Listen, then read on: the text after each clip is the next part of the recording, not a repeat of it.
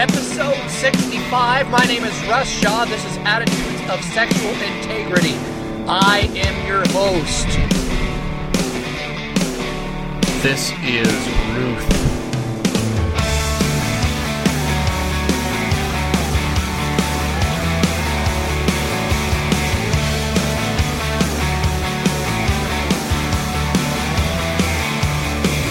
I forget watching late night TV asleep. Gotta work in the morning. Wish I was there next to Letterman's chair,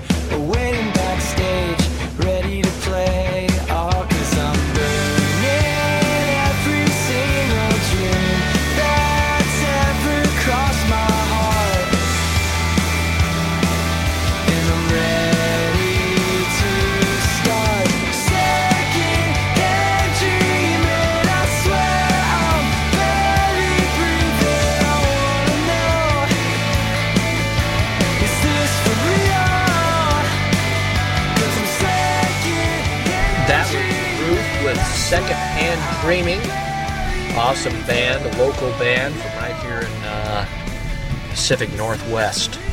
Um, thanks for listening. I'm going to title this episode Visualization. Visualize. I have so much material that I had to do like other shows, started recording stuff and and I have that stuff still, but here's the deal. This this show really is email driven. Okay, without your email and your email to kind of gauge where you're at, uh, you know, the show goes in, in, in the direction based on that. I want to know your heart is. I want to know what you feel. What do you, what do you think about what I'm talking about? Uh, does it make sense to you? Um, your your gauge of stuckness, right? Like where are you at? How stuck are you? I want to know these things? That is my uh, that is my plead to you. Don't shut up. Let me know how you feel. Get pissed off at me. I love that, man. I love it. I want to know your disdain. I want to know uh, if you have problems with God, if you're mad at God.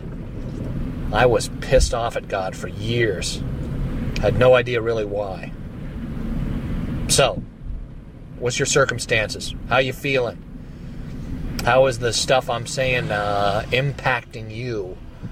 Have you had chance to chew on it for a while? Have you had chance to digest the last show, for example? Let me know. Russ at asi247.org.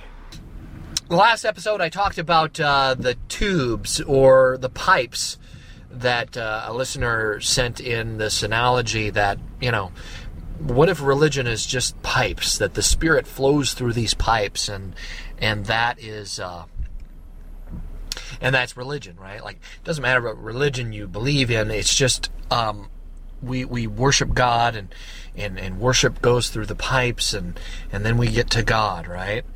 Uh, my problem with that is that it's kind of like the blind man and the elephant story. Covered that in the uh, episode uh, what do i do with my heart episodes. Um, basically what you're doing in that is if you're saying that the pipes or the tubes absorb worship like they're the things that absorb the worship that the worship flows through to god then then the tubes are god. Basically you're saying that the tubes are god okay? The pipes are god. Uh, just trying to get your intellectually philosophically get you to understand that that without the pipes that story doesn't make sense. So worship is something that we all do okay? The spirit you have a spirit. People in your life have a spirit everybody has a spirit. Everybody has a heart everybody has a soul and they worship all day long right? They get up in the morning and they put their hope in something. They have a certain amount of desire. I don't know if desire is the right word. Um, what are you chasing what are you looking to fulfill you there are some Buddhist people that would say, "Oh, I'm looking for nothing to fulfill me." Well, that's ridiculous. That doesn't make sense to me at all. He's going to sit in a pretzel and I don't know. It's just it bothers me. You, you empty yourself. Uh, That's That's crazy. I, I, I would not um, advise anybody to empty yourself. Jesus tells the story of a, of a guy who, uh, you, you could probably say he was an addicted guy or an addictive personality. I don't know. But anyway, this guy had two demons in him, right? And Jesus tells the story. And he says the guy has two demons in him, and uh, he goes in and he cleans out his house and he gets rid of the two demons, right? And then his house is empty. I think Jesus is talking about this guy's spirit, this guy's soul. It, you know, he's he's emptied himself of the of the desire of the disease, so to speak, right? The problem is one of the demons leaves him, goes out and gets six of his buddies and comes back. So now instead of two demons in his house, now that he's emptied himself, he has seven. You know, I could do this recovery show and just not talk about the spiritual heart side of it. And, and for one thing, I don't think that would that would free you. And if it did, if it did free you from sexual addiction, my fear is that it would just hand you another demon, right? Or you would get seven more that don't seem as scary, but can still own your soul, can still block you from having a relationship with God. So the spirit that's flowing through the tubes, that's flowing through the pipes, is your worship. It's what you sacrifice for. What do you spend money on? What do you spend time on? And, and those things aren't always bad, okay? They can be a, a, a part of worship that's worshiping God and, and thanking Him, like the farmer right? Like the farmer analogy, where the farmer is thank. If you don't understand what I'm talking about, go back and listen to episode 64, and then you'll this will make more sense to you. Anyway, uh, the farmer analogy. If if you're worshiping God in in you know your hobbies or the things you enjoy, um, that's great because you're thanking God for those things. But I would ask you to check with your your inner sanctum, all right, your family are they getting enough of you? Are they? Are, are, are they? Are, do they miss you? Do they feel like you are isolated, alone? You're not sharing yourself with them. You're not pouring yourself out to them first. And by by your inner sanctum, by your inner circle, I would say your your wife, your kids, um, your parents how, are you doing with your parents? That's one of the Ten Commandments to honor your parents. And I'm talking to myself here, man. I'm not all up with that. All right, I got some some huge parent issues with my folks. Love my folks, but uh, let's just say there's a lot of water under the bridge. There's a lot of mourning I still am doing as a result of uh, my folks but I still love them, and I'm still required to unconditionally love them. And uh, that's more about me than them, right? So I just want to kind of clarify that as far as the pipes are concerned. Getting you to realize what I mean by uh, by worship. All right, we, we, what we do is we take good things that God created and we make them huge. We make them ultimate. We make them glory. We look for those things to glorify us. It's like Matt Chandler said in Texas. We, we're all looking for something to heap our praise upon. The Bible says that our spiritual act of worship is to present ourselves as living sacrifices. What are we sacrificing for? What are we laying our lives on? And what are we looking for to fill us? So, yes, one of my drives is to love you enough to help you overcome this addiction, but also to understand that if you do, that you're still not in full control of your life. Okay, the blessing that you have as an addict is that something has taken you over and you realize, you have come to the realization. Realize is a big word. I'd love to unpack that. I could do a whole show on the word realize. But here's the deal you realize that you are not in control of your life. And the last thing I want to do is to get you to the point where you are in, you think, you think that you have, you know, since you've overcome sex addiction, that you are in control of your life. Because you never really are.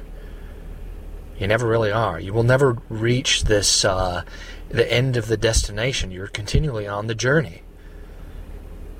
All right, I'm not some guy who's reached some destination and I'm here to show you the way to get into the mountaintop where I sit in a pretzel and have my uh, my index finger and my thumb touching and no, I'm not that guy, okay? I'm a guy walking this path with you. I've stepped on more landmines than you. Okay? I'm just on another path. I'm on the same path, okay? I'm, I'm on a journey. And part of uh, sharing my journey with you is to share my story with you about how I was an addict and I stepped on a lot of landmines going through that addiction. Okay? But I, I'm, I'm, out, I'm on the other side of that season, of that path, of that place, of that valley. Okay? I'm an ex addict. I know that's going to tick off the recovery people, but that's just the truth. But I'm still working on my heart disease. I'm still working on my heart disease. And I don't know when that will ever stop. I think our hearts are continually diseased. The last show I did, uh, it's inspired by a song by uh, U2 called I Still Haven't Found What I'm Looking For. I think that's Bono's deal. You know, Bono's talking about, you know, I believe it. You died on the cross, you carried my shame, but I still haven't found what I'm looking for. And I think that ultimately, we're never going to reach perfection until we're dead. Until we die, until we grow old, until we've we've walked the journey, right? But it's the ripple effect that we leave as we walk the journey that is uh, what's going to touch other people's lives and our wives and our kids first, and then the people in our community. And we're going to fall, man. We're going to fall down. We're going to get bloodied up. You know, it's like I said in the last show. If you if you don't get on the treadmill, there's just going to be another kind of pain. It's the pain of your soul rotting. It's the pain of living every day like it's Groundhog Day. Right? talking about the movie by uh, Bill Murray. If you haven't seen it, see it. It's a very great analogy to this kind of stuck, every day seems the same. What do I do with my heart? You know. So, to visualize what does that look like? Uh, unpacking visualization. Um, the same listener who sent me the analogy about the pipes, um, and I'm not saying, you know, it's wrong. I'm not saying that he's wrong for doing that. I'm not trying to, uh, you know, say that that's just wrong. No, I'm not. I'm just trying to unpack for you what that means, what the pipes are. Um, when it comes to worship, when it comes to God, there's one God. He created the whole world. Okay, and that's just that's what I believe. Well, you know, it's the truth. so I, I've just I've been around too long. I've seen too much stuff. Um, it's like I said in the last episode. You know, Christians love to talk about uh, cleaning the nasty stains off the surface, right? You know, Christians don't get a pass on religion here because Christians can be just as guilty. I mean, uh, it's great to talk about, um, you know, Second Timothy chapter two, where Paul's telling Timothy, he says, uh, you know, be like a good soldier. You're gonna have to endure. You're gonna have to endure hardship. It's gonna be painful. Um, getting your heart on the treadmill and working out your heart. I talk about that. Uh, the, the biblical, uh, the Hebrew word, or Greek word, excuse me, that that Paul referred to was gymsum, which is where we get our word gymnasium. You know, working out your heart, and I think that's important through discipline. But if we don't understand how how how does Paul start the first I mean, uh, start out Second Timothy chapter two? You then, my son, be strong in the grace that is in Christ Jesus. All right, Second Timothy chapter 2 verse 1. Be strong in the grace that is in Christ Jesus. If we don't understand that without him we're we're not going to be able to do it, right? I love that old hymn. Nothing but the blood of Jesus. What takes away my sin? Nothing but the blood of Jesus. What can make me whole again? Nothing but the blood of Jesus. I, I'm not, I can't do it on my own. So I lean into His grace. There's strength in His grace. There's strength in His love. So we, we understand that first. It's like uh, I was talking to a guy who bought an HD TV, LCD HD TV, right? Big, you know, big screen, high def, awesome picture.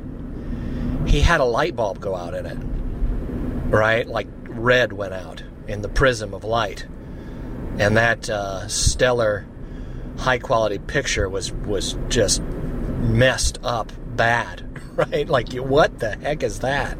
Weird looking, everybody's green, you know. And that's kind of what the church does when they don't bring grace, uh, the grace of Jesus Christ into perspective. That that Jesus died for our sins. I mean, that is just so incredibly critical that we worship Jesus.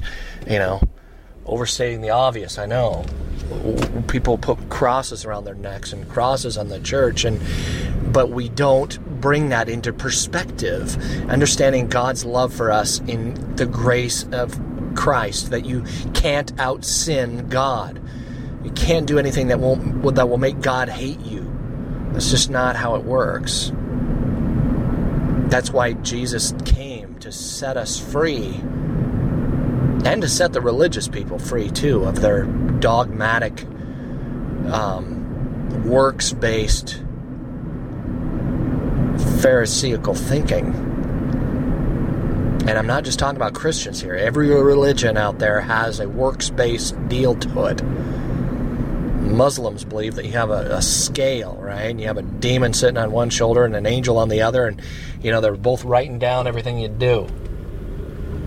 They write down everything you do, and if you, your scales don't come out right, you go to hell. And even if your scales do come out right, you can still go to hell. I mean, it's just not. This is not grace. I, I, my scales would be gone. I'd have given up by now if I had to do a scales. When I was looking at Christianity in this purely religious, works-based form, I did give up. Okay, I'm two and a half years free from sexual addiction because I understand grace. Well, if you just understand grace and just means you get to sin, no. You understand love, you don't want to offend the person that set you free, right? If I uh, if I got stranded out in the desert and I was about to die and I didn't have any water and somebody came and picked me up and gave me water and took me out of the desert, I'm not going to get out of their car and key it, you know. I'm not going to get out of their car and, and break a window. And that's what that's what obedience is, right? So understanding that love that He has for us. And we, we return that, that love with our own love for God and for others and the, and the ripple effect that that leaves, right? So if we're only viewing the world through one color of the prism, it's even worse. And and the, the pipe story is is what I want you to understand is Jesus, God in human form, came to bust apart the pipes, to dismantle religion as a something that's over there kind of a thing instead of something that's part of the you know God's creation part of the prism our place here the, the reason we're born into this time in history all that you know it, it go it's deeper than just religion Jesus came to break apart to bust apart and to dismantle religion so anyway, I'm not trying to say that he's wrong. I'm just trying to uh, get a little deeper than simply the uh, pipe story. He also sent uh, an email about prayer and the mantra. Okay, a mantra is a prayer or a mantra. I don't know.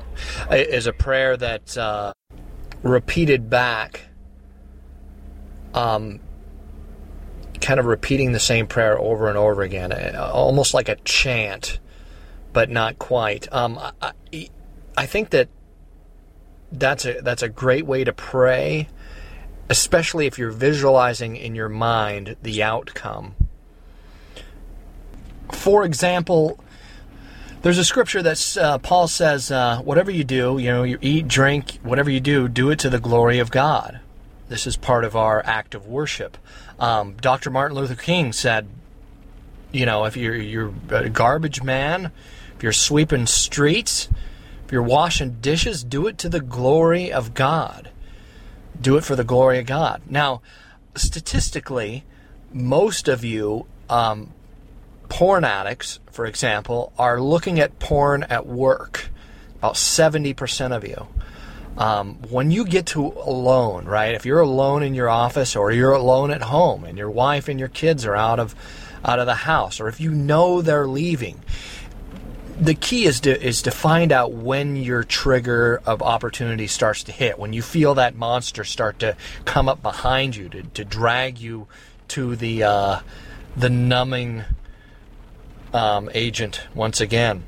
Um, it, it's learning those times.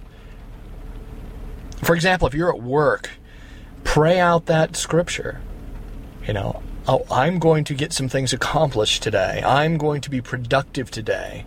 I'm going to glorify God with my work today. And shift your mind in your head. If you have to repeat that a bunch of times, that's great, but the, the goal is to make a shift in your mind in the direction of your motivation. You see what I'm saying? Because it's it's pulling you. This thing you've created a habit in your mind. The process of brain chemistry that's in your head, like a spider web that's turned into a cable. Um, it's it's getting back to changing those those motivations in, in your in your mind and changing them in your heart because your heart is your motivator and it's it's deep man it's deep so i talked about learning the uh, learning where the voices come from like the listener who said that god is this disappointed father who's you know shaking his head and looking at him in disappointment as he's laying there bloodied up with his bike all smashed in a pretzel god is not that guy all right, that, that's another whole layer to finding out how deep that, that voice is that speaks to you. But God is not that guy, but that guy does exist, and you need to find out who he is. You need to find out who he is in your head. Well, he's the devil. Okay, he's the devil. All right, well, who, who, what does that mean? Because the devil uses other people too.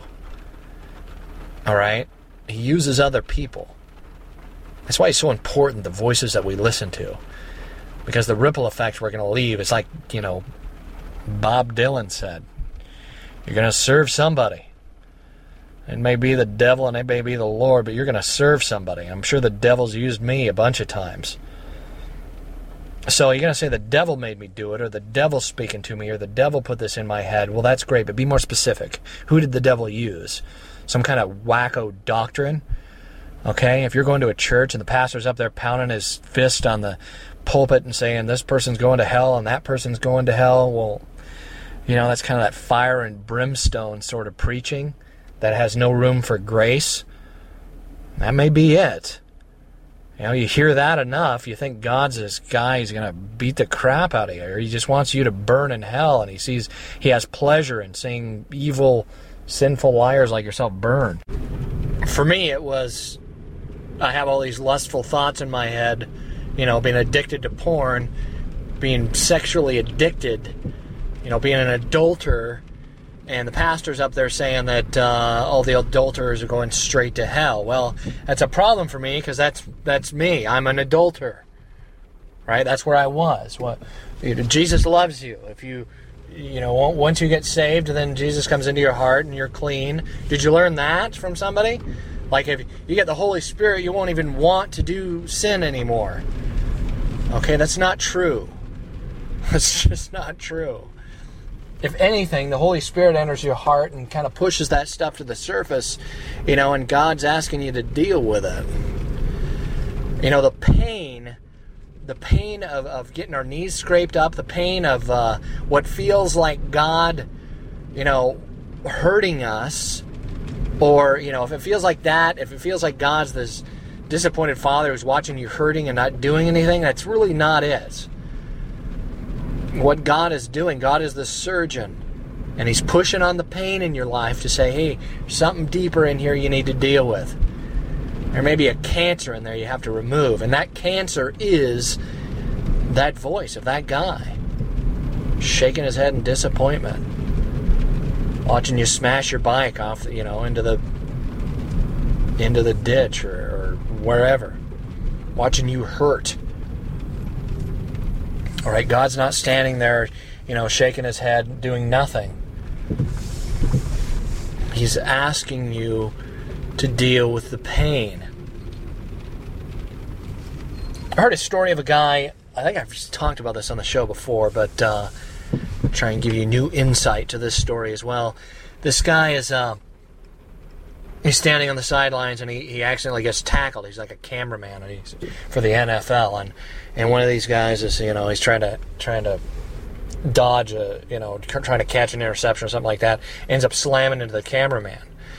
Well, the cameraman gets knocked on his butt and kind of gets hurt, shaken up a little bit, and he's you know he's hurt, but he's okay. He gets up and and the the people that owned, I think this was in Seattle here, and the people that owned Safeco Field said, "Listen, dude, you need a CAT scan. We're just going to check you just in case, because our insurance says we need to." And the guy's like, uh, he's kind of reluctant, but he's like, "Okay, you know, if you have to, go ahead. I don't think there's a big problem, but you might as well."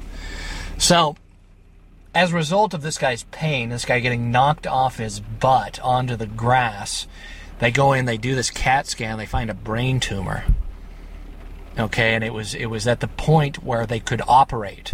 Like if he had would have gone another three or four weeks it could have been terminal. But it was caught just in time. Now if this man had not had the pain of having this uh, you know 300 pound receiver slam into him full force knocking him on his butt breaking some of his equipment probably. If he had not had that pain happen to him, he might have died. Died of a brain tumor a year later.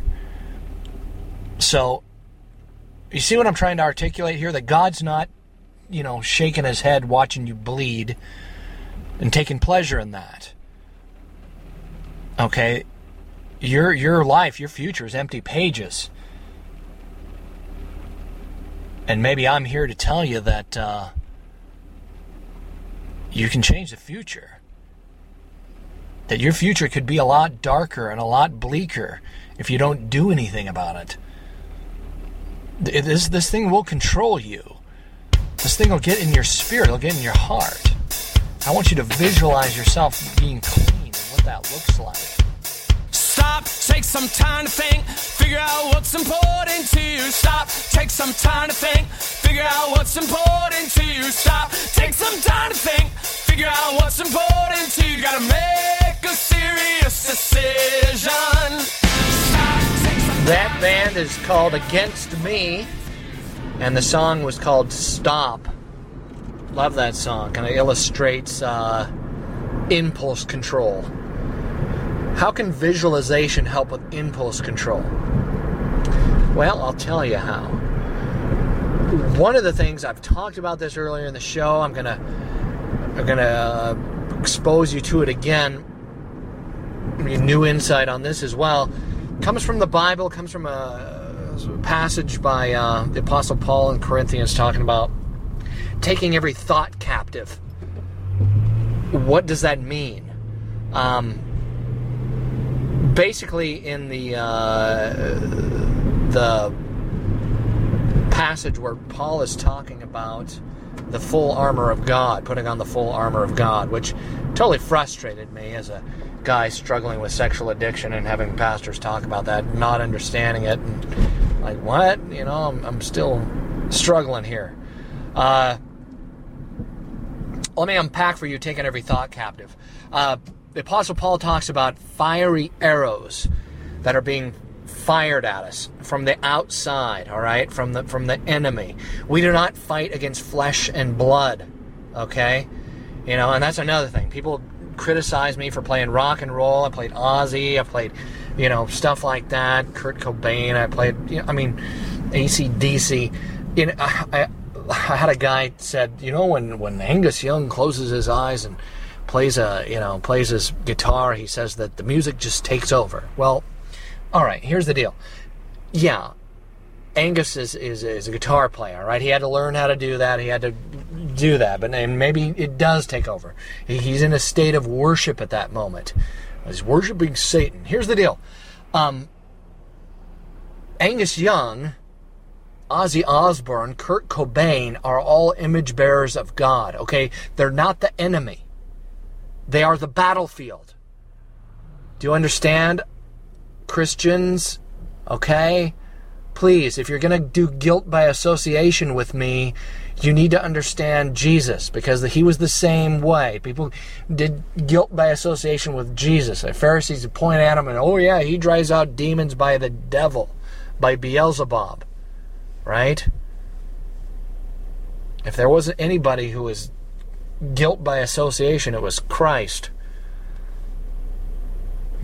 You know what? You know what Ozzy did, and, and you see this documentary about Black Sabbath and they all gave their souls to Satan and all this stuff. You know, here's the deal. Ozzy, I, he doesn't know what he's doing. I, am I'm sure, I don't know what, I don't even know if that's true, okay? There was a thing that Christian Right brought out this video and said that ACDC meant Acid Christ Devil's Child. All right, that's not true. A documentary. All these guys are sitting around and they're starting this band, and Grandma was even into it and making these little uh, kind of private school, bad boy private school outfits. You know, for that's what Angus wears every time he goes on stage. His grandma started that. And they're sitting there, and, and on his grandma's sewing machines, this big icon AC with a lightning bolt and DC. Okay, it's it's a it's an it's a it's it's accelerated current and direct current. Okay, that's what it means. There wasn't some sinister devil worship thing going on. Okay, all this stuff, whether you, if you're going to sit there and discern the hearts of people without understanding, you're kind of taking the place of God there. Remember on the last episode, I talked about uh, discerning the heart, the, the king, the farmer, and the nobleman. We really don't know. But here's the deal Christ, every time he got, I mean, he gets in this, this argument with the Pharisees and he says, listen, the whole law hangs on these two things love God, love people. All right? Stuff isn't going to heaven, just people are. Rock and roll music isn't going to heaven, it's a genre of music. People are going to heaven. Ozzy, Angus, they're not the enemy, they're the battlefield. Okay? I will use the music that has truth in it because all truth is ours. The Apostle Paul said that in Corinthians as well. Truth is ours. So, don't get me started with the uh, guilt by association. Purity of heart comes from what your motivations are. I mean, you talk about genre music. Right? There's some gospel tracks that are just wrong, all right? There's some Christian tunes that you should just delete. I mean, there's a Christian song that says, you know, God doesn't have time for the hopeless sinner. Okay, if that's the case, then we're all going to hell. right? I mean, there's jacked up theology and music. Country, rock and roll, and gospel i mean you, you, you may have to turn your ears off to that. You may have to put a filtering system on your computer. You may have to get rid of your computer altogether for a season while you continue to heal while you continue to grow. All right? It doesn't get injected in your veins like a needle like somebody runs up and puts a needle in your arm and no that's not how it works. Right? Read, read mark 7 it doesn't get on you from the outside, right? You don't shove it in from the outside. It starts in the inside and works out, okay? People can't shove sin into you from the outside. Your heart grabs a hold of it in a uh, jacked up form of worship. That's how it works. No one can force feed you evil. We choose it. Okay? Those are the words of Christ. What makes you unclean comes from inside you and flows out. That's what I've been trying to articulate is to get you to clean out your soul, clean out your heart. It doesn't get on you like a disease from the outside. Your addiction is a symptom of a deeper disease. That's the truth. So you may be asking yourself, what does this have to do with impulse control? Um, because you're maybe saying, well, if if uh, if sin is is not injected to me from the outside, then what's wrong with with uh, looking at naked pictures, right? Well, naked pictures can't can't be uh, tossed into my brain from the outside, right? You know, you start to justify it, and that that justification is exactly what I'm talking about when it comes to impulse control, because basically, you have to be honest about um, what is sin to you. For example, um, ACDC. Uh, there's some ACDC tunes that are very sexually suggestive, very provocative. Do I am I offended by them? Yes, absolutely I'm offended by them. Um, Kid Rock. Kid Rock is one of my, my favorite artists, but I'll tell you what, he wrote a song called uh, Rock and Roll Jesus. I, I'm incredibly offended by that song. Do I hate Kid Rock? No. Why? Because we do not have war against flesh and blood. We have wars against uh, spiritual forces, against the ideas that got in Kid Rock's head to, to think it's okay to write a song like that. I think the reason, big part of it, is is the Christian subculture, but that's a whole nother thing. Um, impulse control is being able to take responsibility for my own sin. Heard uh, this pastor talking about missions and uh, the Amazon, the Amazon um, River, talking about doing missions there, and people run around naked there. All right, that's part of their culture. There's not a lot of, there's a whole lot of nudity and not a lot of lust issues, surprisingly enough. So, why is that? Because it's not in their hearts to do that. They, they've been trained differently, they've had a different kind of cultural upbringing. Sex is. Uh, you know, sex is, is looked at differently in their culture than it is here. And as a result, people walking around naked all over the place and not a lot of lust issues.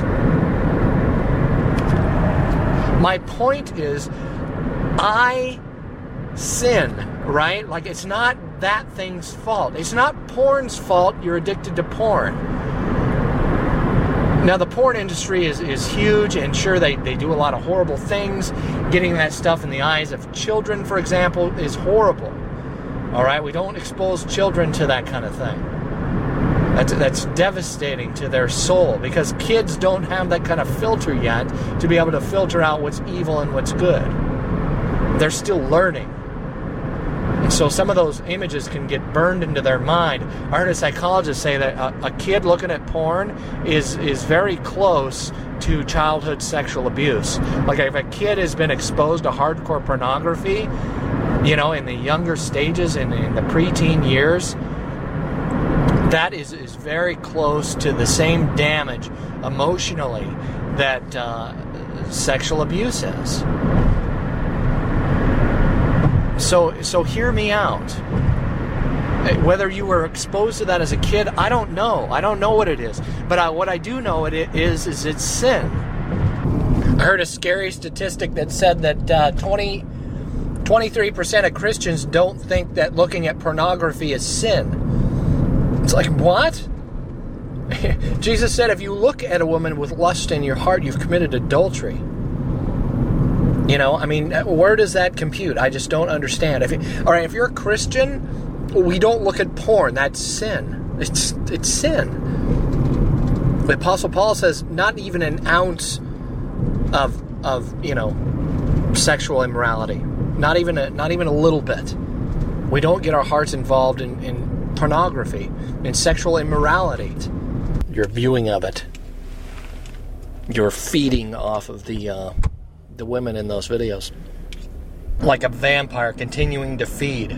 Okay, I, I know the addiction. I, I've been there. I've been stuck. I know how it works. Your fear is that you're going to delete the porn and then two weeks from now you're going to be right back to it. I know. I've been there. But choosing to heal is what I'm talking about. We choose sin or we choose to heal. We're going to choose the great physician or we're going to choose our comfortable disease. So, if you're a Christian, porn is sin, okay? Turn off this audio program right now. Go delete all your porn. All right? If, if you're a Christian, delete it. Throw out the DVDs, throw out the tapes. So, hear me out. I'm not trying to condemn you. I'm trying to get you to follow your heart because if you're listening to a podcast called Attitudes of Sexual Integrity by a scruffy Christian guy who was an addict for a long time, got free, uh, follow your heart, okay? You have a repentant heart, or you wouldn't be hearing me right now. Sin is an infection, okay? Sin is the disease. Why do we choose it? You know, I, I, talk about in the show unpacking your heart because you probably learned somewhere along the way that two point plus two is five. Emotionally speaking, that it's okay to sin. It's not okay to sin. It's not. The Bible goes over that. The passage in Corinthians take every thought captive to the obedience of Christ. You know something funny about that? If you Google that passage, you're going to get two schools of thought. You're going to get a bunch of atheist um, wingnuts who are out there saying that Christians are the thought police and they're trying to trying to control everything that everybody in America thinks. Well, how's that working? For for one thing, it's, it's not true.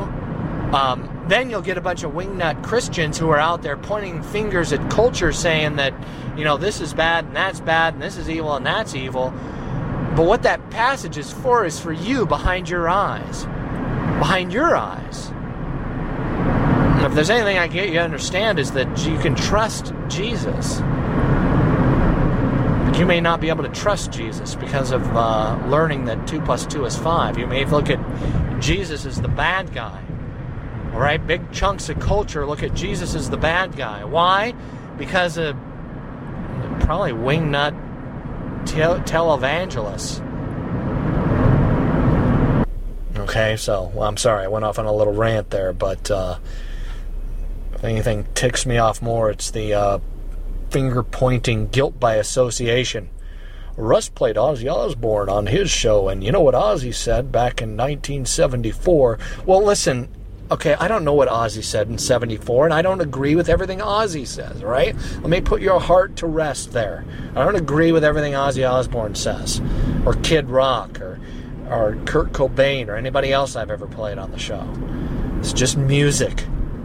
Relax. So, one of the biggest realizations that you need to understand and is a, is a, is a brick to start building your future on is impulse control. Okay, impulse control means that you stop blaming culture, that woman whose top is cut too short.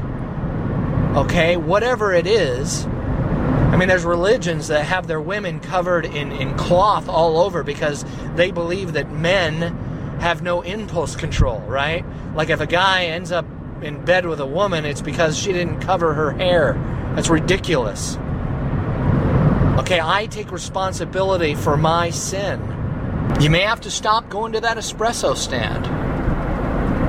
Right? You know the one with the woman with her top, you know, always cleavage hanging out.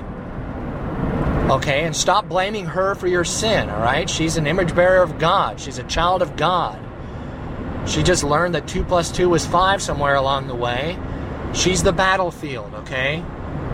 She's not evil Jezebel seductress. Maybe she is, but underneath that, she's a her, she has the heart of a little girl who's been wounded, who doesn't understand, who's offering herself up. You don't have to feed on her. You start sinning when you do that, and it's not her fault. Okay? And you have to take responsibility for what you see and you what you let past your eye gate. what you let past your ear gate, what you let past your thought gate. And here's the deal God's not some cosmic killjoy. He's not after your begrudging submission. He wants you to realize that He's after your joy. That, that obedience to Christ means life for you, pure life. Desires that are pure, that aren't going to destroy you, that aren't going to set your house aflame once you build it. We have to be honest about what we're letting past our gate and what it's doing to us. All right? Paul says that yeah, you're free in Christ. But what you you have to be honest about what's good for you and what isn't. If it's not good for you, then stop. But you need to understand the motivations of your heart. Don't lock yourself in some, you know, commune somewhere. If Christians continue to do that, then we lose the culture. That's what's happening. That's why we live in a postmodern society. What, what does postmodern mean? After Christianity. Christianity and the Judeo Christian system no longer have a moral, um, they're no longer the moral compass in the United States. It's just kind of like whatever you want. That's what postmodern means. I had to have that explained to me because I always thought it was kind of like a like an oxymoron. Post meaning after and modern meaning now. That doesn't make sense. It's like jumbo shrimp. No, it postmodern means after Christian culture, after Judeo-Christian morality has left the culture. The reason we got here is because Christians got into a you know their own ghetto and I've talked about that a ton of times. I'm not going to go into that. But that's part of impulse control that we live amongst the people. Let's crack open you know Jeremiah 29 God says you're going to live in exile. King Nebuchadnezzar the whole matrix analogy. If it wasn't for those beer commercials I wouldn't be a sex addict. No. Come on get honest now, the fiery darts, and that's one thing I want you to visualize. When you see that stuff and it starts to get through your, your ear gate, when you start to feel your sexual motor running, you decide what to do about it. You snuff it out right there. I want you to visualize like the, the flames burning the carpet and starting to spread. You run up and you stomp it out. Don't say, oh, if it wasn't for that, I wouldn't, you know. No. When that song starts to play and starts to condemn your heart, starts to make you feel like you're going to hell again and that God hates you and He's disappointed in you, turn it off. God loves you. You're listening to the show because you're after repentance, or you wouldn't even downloaded this show. Okay? I'm going to talk about this in a little more depth in my book. I'm actually looking to uh, get some more theological uh, people with more theological experience than I do to help me out with this. But I think it's very, very important to understand this scapegoat kind of idolatry. Because if we don't, we are um, we're doomed to repeat the the problems of the past how did we get here in the, in the sexual culture that we're in, right? And that's part of the it's part of the postmodern culture that we're in because I think most of the culture looks at us Christians as a bunch of um, sexually repressed. You know, we're all angry because we haven't had an orgasm in a while, so we're pointing the fingers at the you know the homosexuals and the Democrats, you know, that kind of thing. They, the, the culture looks at us as like Ned Flanders, right? Sexually repressed neatniks. And you might be saying, well, why do you care what the culture thinks, Russ? Because we're supposed to be salt and light.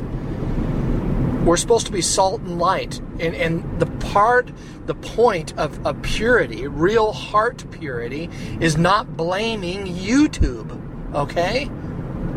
We want to blame MySpace and YouTube and and make those things idols to to our sin. Like it's it's YouTube's fault. You know, I wanted to do some video stuff and I wanted to, you know, use YouTube, but then I have to worry about um, your temptation to type something dirty in the search box on YouTube, right?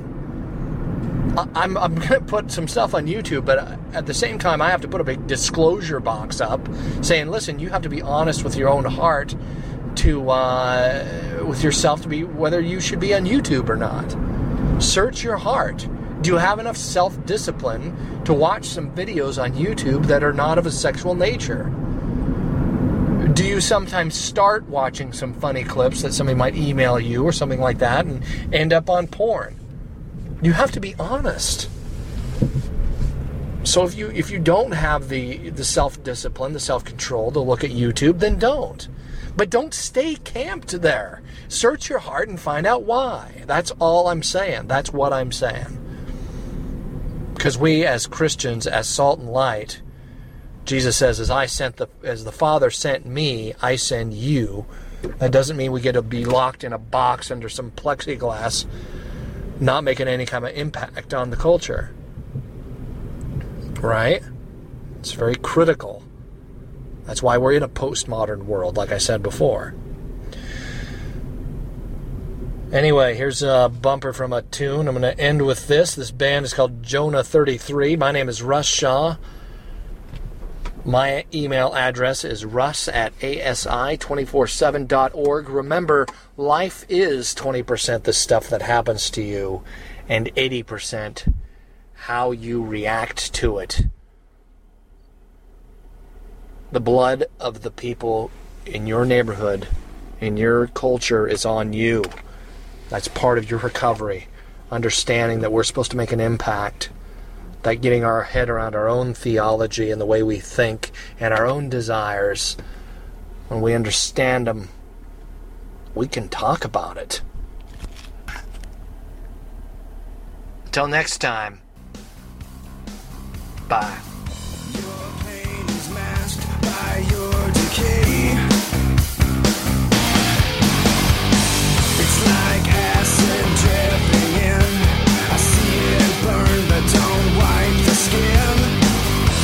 It's not my